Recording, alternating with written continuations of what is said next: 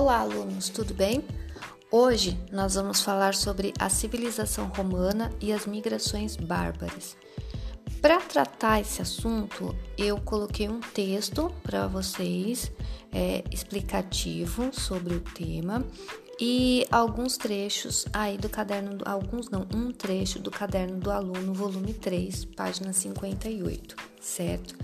É, para ficar mais fácil para vocês, eu vou lendo o trecho do texto que eu coloquei, vou explicando para vocês e da mesma forma que eu vou ler o texto da parte do Caderno do Aluno e também explicar é, detalhadamente para cada um de vocês, ok? Então, a civilização romana, né, como vocês sabem, ela é bastante, digamos assim, política, né? Tem algumas questões políticas, algumas funções políticas muito bem organizadas.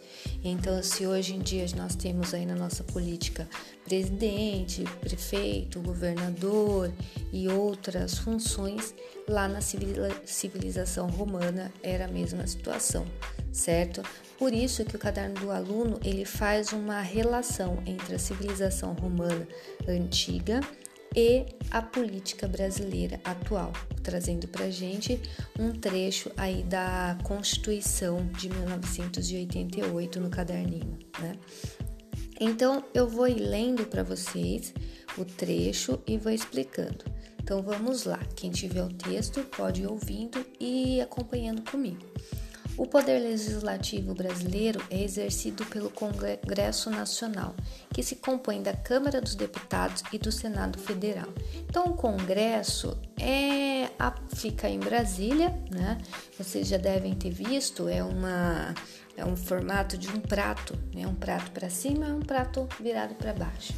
E é onde são feitas as decisões, as leis, tom, tomada de decisões em relação às leis brasileiras, né? É, a parte, o Congresso ele é formado aí pela Câmara dos Deputados e pelo Senado Federal, que tanto os deputados quanto os senadores são eleitos, né, aí pela população a cada quatro ou oito anos. Então, vamos lá. Composto pelos representantes dos estados e do Distrito Federal, escolhidos pelo princípio majoritário, ou seja, aquele que tem mais voto, leva. Distingue-se da Câmara dos Deputados, cujos membros são eleitos pelo sistema proporcional, ou seja, é uma proporção, né? De acordo com o tamanho do estado, você tem uma quantidade de pessoas que vão representar aí na Câmara dos Deputados. Enquanto o número de deputados pode variar segundo a população estadual, cada uma das unidades da federação elege de maneira igualitária o número fixo de três senadores. Então, a, o Congresso Nacional ele é formado aí por, como falei, senadores e deputados. Senadores, nós temos três para cada é, estado brasileiro. E deputados federais, Depende, depende da votação, né? Então, nós não temos um número definido assim. Aliás, nós temos um número definido, são noventa e um deputados, mas assim, eles ganham dependendo da proporção de votos que eles tiverem, tá? Não necessariamente quem tem mais vai levar, mas o partido que tiver mais deputados é que... O partido que tiver mais votos é que vai ter o um número maior de deputados. Tá? E aqui nós temos um trecho aí do Caderno do Aluno, né, que está na página cinquenta e oito. Então, esse trecho diz aí: segundo a Constituição da República Federativa do Brasil de mil novecentos e oitenta e oito, podem ser eleitos para o cargo de senador. Então, características para você ser senador no Brasil. Então, você tem que ser brasileiro, com trinta e cinco anos ou mais, com pleno exercício dos direitos políticos, que apresentem domicílio eleitoral no estado ao qual irão representar. Então, não posso ser candidato ao Senado no Rio de Janeiro e morar em São Paulo. Eu tenho que ser candidata no Rio de Janeiro e morar no Rio de Janeiro. E que possuem filiação partidária, então tem que pertencer a um determinado partido político, senão não posso ser candidata.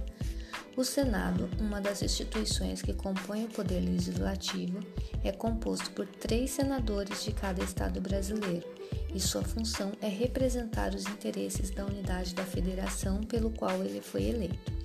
Já na Antiguidade, onde hoje se localiza a cidade de Roma, surgiu uma das principais instituições da época, o Senado, palavra que significa ancião e provém do latim senex. Por quê? Né? Então, explicando por que, que a palavra se, é, lembra aí ancião.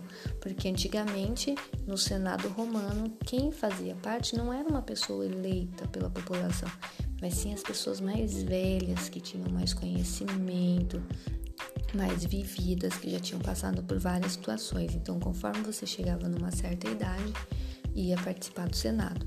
Diferente aqui do Brasil, que você é eleito, né? Independente aí, tendo as características, né? No caso do Senado, tendo trinta e cinco anos ou mais, já pode ser senador.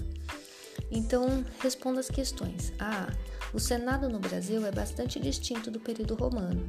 Pesquisem quais são as suas atribuições na atualidade e quais seriam os na Roma antiga.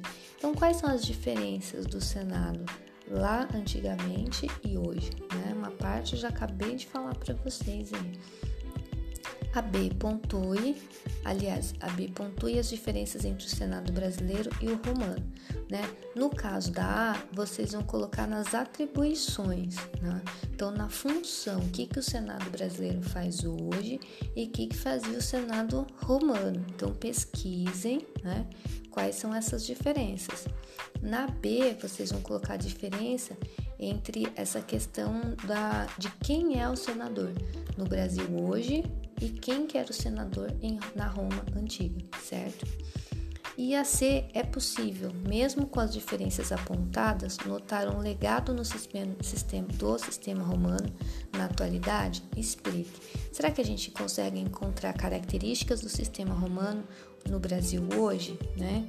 Acho que só o fato de nós termos um Senado já é um resquício aí da sociedade romana nos dias atuais, né? Então, vocês podem colocar aí o que, que vocês ah, pensam sobre isso, né? E, e associar, né, a ideia do Senado antigamente ao Senado no Brasil hoje em dia, ok? Então, respondam as três questões, coloquem lá no Quizum e é isso. Qualquer dúvida, estou à disposição. Fiquem com Deus. Tchau, tchau.